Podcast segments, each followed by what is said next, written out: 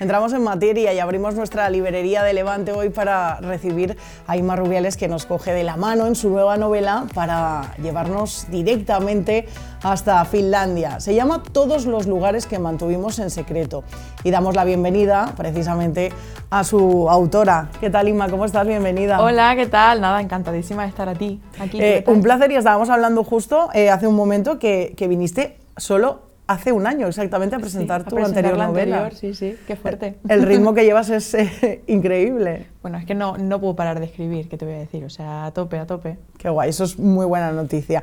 Eh, ¿Por qué nos has llevado hasta Finlandia, donde hay tanto eh, thriller nórdico, tanta la novela negra? ¿Por qué precisamente allí? Porque la tuya es todo lo contrario, ¿no? Bueno, pues estaba buscando un escenario que fuera mágico, ¿no? En ese sentido, un escenario lleno de nieve, lleno de bosque, lleno de lagos, lleno de cabañas. Y Finlandia apareció en, en mi buscador un poco por casualidad. Una amiga me comentó que había ido allí eh, yo esa misma noche, por, por curiosidad, entré en, Google Maps, cogí el muñequito y lo solté en un punto aleatorio de Finlandia y justo cayó en un pueblo que reunía todas las características que estaba buscando. Así que dije, nada, esto es una señal del destino, yo tengo que ambientar la novela aquí y como no tengo ni idea del país, tendré que informarme y así hice. Em, te has ido además allí para presentar la novela, pero, pero nunca habías estado allí antes, ¿no? Como decías. Sí, sí, sí, ha sido mágico, sobre todo el ir allí y comprobar que, que, de alguna manera había sido capaz con mi libro de teletransportarme a un lugar en el que nunca había estado antes. O sea, yo iba por allí diciendo, qué guay, que todo eh, lo, he puesto en la novela. Claro, eso te iba a preguntar, ¿no? Si finalmente era tal cual tú lo habías eh, imaginado. Tenía como ese miedo, ¿eh? O sea, cuando me dijeron que iba a ir, dije, madre mía, imagínate que ahora resulta que todo lo que he escrito está mal. No sé qué hago. Pero fue todo lo contrario. O sea, yo, llegaba allí, veía el típico supermercado eh, finlandés y yo decía, ay, no, no, si es que esto lo he metido yo en la novela. Y fue la verdad que muy bonito, muy ¿Tuviste oportunidad de contarle a alguien eh, de allí por qué estabas allí? Como... Sí, claro que sí, a los guías y todo. Y se guardaban el nombre del libro, aunque bueno, de momento no va a salir en, en finés, pero bueno. Eh, ¿Cómo te documentaste para crear toda esa atmósfera del libro? Pues hubo mucha documentación a través de Internet, por supuesto que es una herramienta que a mí como escritora me ayuda mucho, pero también a través de experiencias de gente que vivía allí. Al final, cuando una busca sobre la cultura de un país en Internet, siempre se tiende a caer un poco en los tópicos, ¿no? O sea, por ejemplo, de España a lo mejor dicen que nos encanta comer tortilla de patatas, a mí me encanta, pero no la como todos los días.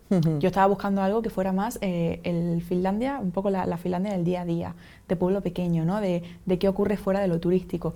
Y eso me lo me lo brindaron las experiencias de la gente que vive allí. Claro, porque además de describir un lugar, tienes que mm, reflejar también la manera, ¿no? No se vive igual en todas partes, ¿no? Digamos que el ambiente influye mucho, ¿no? En la manera de ser. Exactamente, para mí era un reto porque era un lugar muy, muy distinto a mi lugar de, de origen, ¿no? Muy, muy distinto de España y tenía ganas de, de cómo enfrentarme a ese reto, de tener que documentarme, tener que informarme y además creo que en esta novela de amor, creo que Finlandia es otro protagonista más. El lugar perfecto. Tú nos traes una historia de amor que además eh, nos deja un mensaje, nunca debemos posponer las cosas importantes de la vida, ¿no? Porque todo puede mm, cambiar en un instante. Exacto, todo viene a raíz de, de Maeve, la prota, que pierde a su madre cuando es muy pequeña y a raíz de esto, cuando ella crece, no se deja de plantear esta pregunta de ¿qué pasaría si me muriera dentro de tres minutos? ¿Realmente habré vivido la vida que quiero vivir? ¿Realmente estaría rodeada de las personas de las que quiero rodearme? ¿Realmente estaría en el lugar en el que tengo que estar? A raíz de esto lo deja todo, ya vive en Estados Unidos y vuelve a su país natal, a Finlandia, a este pueblecito pequeño llamado Sarkola, que también era el pueblo de su madre. Y allí se reencuentra con Connor, que era su mejor amigo de cuando eran pequeños. ¿no? Y Connor, al verla volver tan perdida, tan por definir, tan enfadada con el mundo, le propone hacer una lista de todas las cosas que quieren hacer antes de morir y cumplirla juntos. Y de esto va el libro, de cómo ellos van cumpliendo esta lista, van aprendiendo a disfrutar de la vida, de los momentos pequeñitos y bueno, se van enamorando, claro. Me gusta una cosa mucho, em, que das, apartas los amores tóxicos, ¿no? Y que em, eh, ya que tu público lector es en su mayoría muy joven, ¿no? Creo que esto es muy importante, ¿no? Decir, eh, por ahí no, eh, esto no es lo guay, ¿sabes? Dirigir a un amor real. Bueno, yo al final escribo sobre el tipo de amor que a mí me gustaría vivir, ¿no? El tipo de amor al que yo aspiro y al que creo que todo el mundo debería aspirar, que es un amor sencillo, es un amor eh, sincero, que, respeta, ¿no? que, entiende, que anima a la otra persona a, luchar por sus objetivos, a perseguir un poco sus sueños, ¿no? a perseguir su felicidad. Y es el tipo de amor que yo reflejo en, mis libros y que lo he hecho siempre. ¿eh? O sea, incluso cuando escribía eh, con 14 añitos, que escribí mi, primera novela, yo tenía muy claro que ese era el tipo de amor del que yo quería escribir. Eh, ¿Cómo son ellos? has hablado ya de los protagonistas, pero ¿cómo son? Porque te he escuchado que Connor es uno de tus personajes favoritos, ¿no? Está mal que diga eso, porque como madre creo que no tendría que... Claro, no debería elegir a mi hijo predilecto, pero, pero lo tengo, lo tengo, y es Connor, lo siento.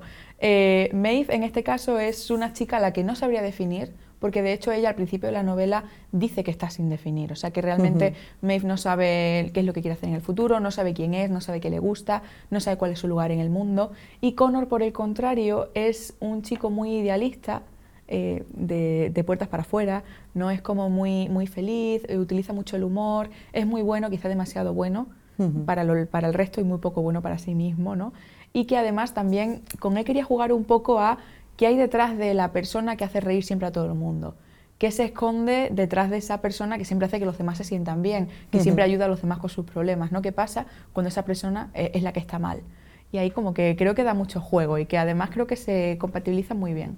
Em, vamos conociendo a los personajes por separado, cómo son ellos, cómo evolucionan y cómo se van enamorando, ¿no? Sí, claro, es una novela de amor, donde el amor, por supuesto, es el tema principal, independientemente de que luego también ellos tengan, como has dicho, su evolución por separado y además se tratan otro montón de temas, ¿no? Se habla de la muerte, se habla de la vida, se habla de la familia, se habla de volver al origen, de un montón de cosas, pero el amor, lo, principal. ¿Y qué nos gusta una novela romántica? Hombre, por supuestísimo. Em, es una novela que además arranca con la muerte, ¿no? Ya nos lo decías, pero que habla sobre la vida y la importancia de disfrutar de hasta los pequeños detalles que nos hacen felices todos los días, aunque no somos capaces de pararnos y ser conscientes, ¿no? Exactamente. La primera frase de la novela es muy a menudo pienso en la muerte. Yo imagino que cuando el lector coge el libro y em, empieza a leerlo, ¿no? Dice, vale, va a ser una novela que va a ir de la muerte y que va a ser muy, muy dramática. Y la realidad es que habla de la muerte, pero no en un sentido lúgubre, sino en un sentido de algo que pasa tarde o temprano y ante lo que tenemos que estar preparados,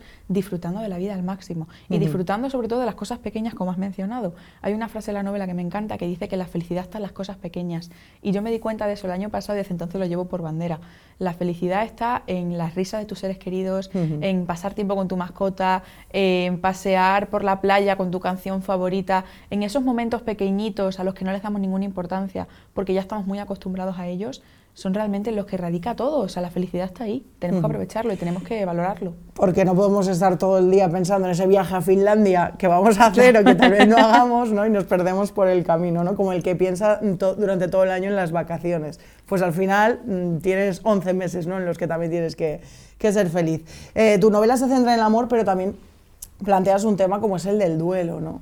Sí, sí. Bueno, el duelo se habla también de de adicciones, ¿no? También se plantea el duelo en el sentido de cómo dos personas que se han criado en el mismo entorno pueden reaccionar de una manera tan diferente a una pérdida de un ser querido, que es lo que, es lo que le ocurre a Connor con su hermano Luca, ¿no? O sea, que los dos han vivido este, este golpe tan duro que les ha dado la vida y mientras que Luca la manera que tiene de reaccionar es eh, salir de fiesta, que haya mucho ruido a su alrededor, estar siempre rodeado, Connor es más eh, introspectivo, como más cerrado y lo que hace es entregarse al, recto, al, resto.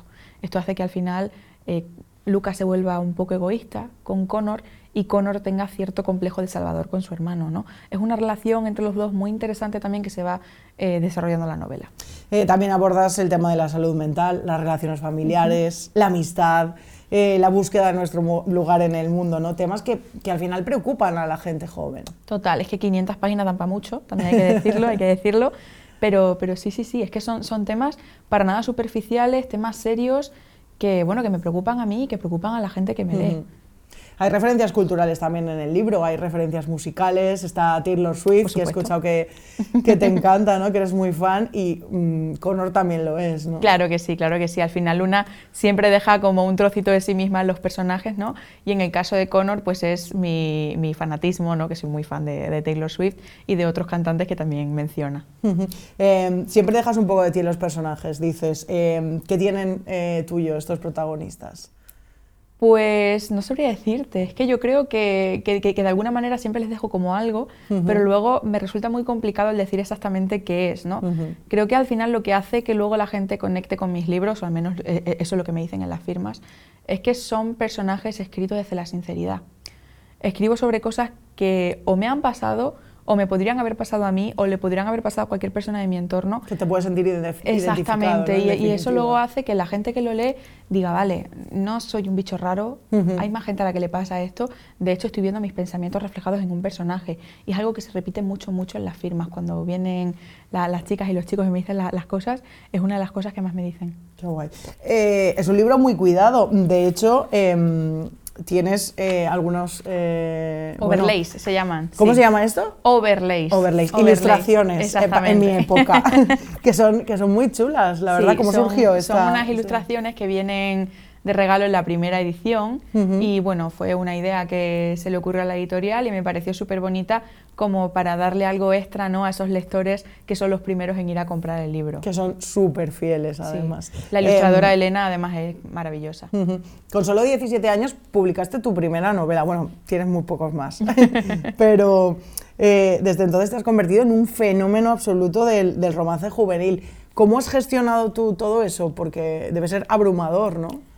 Yo a veces la verdad es que siento que no va conmigo, en el sentido de, yo voy a una firma ¿no? y veo a lo mejor la cola en una feria del libro y como que me cuesta mucho procesar que esa gente viene a verme. Lo ves como desde fuera, ¿no? Claro, exactamente. Y es como que, que, ya llego allí y digo, ¿y esta cola de quién será? ¿no? Y ya aparece pues alguien de Planeta que me dice, tu cola es esta, venga, tienes que ponerte a firmar. Y ya es tipo, wow, ¿no? Qué fuerte, qué fuerte. Entonces, bueno, lo voy procesando un poco así. Mm, creo que también que son cosas muy intensas, que han venido muy de pronto. Tú ten en cuenta que yo he pasado de, de escribir en mi cuarto y que no me leyera nadie, a que de pronto me leyera mucha gente por internet, a que de pronto toda esa gente resulta que existe que viene a las firmas, que me trae los libros llenos de POSIT, subrayados, eh, tal, y es como muy, muy bonito, muy abrumador y nada, estoy viviendo un sueño, estoy viviendo un sueño. Tienes muchos lectores aquí, también en... En, Latinoamérica, sí. De, de, hecho, hace poco estuve allí, en Chile, presentando la novela. Qué guay. Em, mientras tanto sigues estudiando, ¿no? No has dejado tu carrera de, publicidad. Ay, sí, estoy en cuarto ya, estoy en cuarto. Te queda nada ya, entonces. Ya me queda nada para graduarme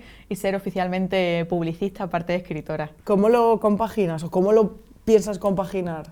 Bueno, es complicado, es complicado, sobre todo porque en este caso mi carrera es una carrera muy práctica que requiere mucho el ir a clase, el hacer muchos trabajos en grupo y claro, al final cuando estoy viajando no puedo ir a clase, ¿no? Pero creo que el kit de todo está en, en saber priorizar, en saber que hay momentos en los que, o sea, es imposible llegar a todo, porque son dos cosas que requieren el 100% de ti y yo no puedo dar un 200%, aunque me encantaría. ¿no? Entonces, bueno, en época de exámenes estoy más centrada en, la universidad, en época de promoción más centrada en la novela y siempre pues un poco con la cabeza en los dos sitios, ¿no? intentando llevarlo. Al final, para mí la, la publicidad es algo que me encanta, son mis estudios desde el principio, he tenido muy claro que quería continuarlo, que quería terminarlo y que quería tener mi título. O sea, y ahí sigo. Y siempre va a estar eh, ahí. Em, eres abanderada de la, de la, cultura juvenil, de la lectura, es algo que me encanta, porque los jóvenes leen, leen mucho y solo hay que ver tus cifras, ¿no? Total, bueno, o, las de cualquier autora o autor juvenil, ¿no? Y solamente hay que ir también a cualquier feria del libro y ver las colas más largas que siempre son de autores juveniles. Por eso digo, de verdad, que los jóvenes leen, que leen aparte con una pasión abrumadora, que vienen a las firmas y traen los libros subrayados, pintados, marcados, y no con uno o dos posis, sino con 60, por lo menos. O sea, que, que, además hacen horas y horas de cola esperando para ver a su autor favorito y en esas horas de cola se hacen amigos de otros jóvenes que leen y luego quedan para ir juntos a las firmas y suben sus TikToks y, sus cosas a redes sociales hablando de los libros. O sea, hay toda una comunidad que se ha creado en torno al, libro que creo de verdad que se tiene que poner en valor. Eh, es algo fantástico porque además eh, a mí me ha pasado que tengo una niña que tiene, mm, está ya ahí en el cambio y tal, los 11 años, ¿no? Y muchas veces los libros que mandan en el cole, pues les parecen aburridos, tal. Yo le voy llevando libros que me llegan porque creo que es importante que encuentren su tipo de lectura, o sea, lo que a ti te gusta y cuando te logra enganchar ya no puedes dejarlo, ¿no? Sí, en ese caso para mí ha jugado siempre un papel muy importante la literatura infantil la literatura juvenil. Yo empecé a leer con Jerónimo Stilton y siempre le voy a tener, claro, un cariño especial porque probablemente si no hubiera leído esos libros con siete años, quién sabe si hoy sería lectora o si sería escritora, que a lo mejor jamás habría descubierto mi pasión por la lectura, ¿no? O sea, que en ese sentido para mí tiene mucha, mucha importancia y creo que también se le tiene que reconocer el valor tan importante que hacen eh, a la hora de crear lectores. En el fomento de la lectura es, maravilloso. ¿Ya tienes elegido el destino de tu próxima novela? Ahí vamos, ahí vamos. Tengo varias ideas, pero, pero bueno, ahí vamos. De momento, centrada en la promoción, me, me quedan muchas ciudades que visitar en la gira pero como siempre ya estás para cuando la siguiente historia, o sea, no puedo parar. Tus lectores ya lo sabrán, pero esta tarde tienes encuentro con ellos a las seis y media en la librería del Imperio. Me imagino que, debe ser fantástico, ¿no? Escucharles, eh, el entusiasmo. Es maravilloso, es maravilloso. Además tenemos como una relación tan cercana que hemos creado por redes sociales que, luego cuando voy a cualquier firma me siento como rodeada de amigos, ¿no? O sea, es muy bonito. Inma, muchísimas eh, felicidades, enhorabuena por, este, por esta fantástica novela y yo creo que nos vemos ya en un añito. Seguro que sí, seguro que sí, el próximo febrero seguro. Pues nada, ha sido un placer, muchas gracias a ti, de corazón en el programa. Muchas gracias. gracias.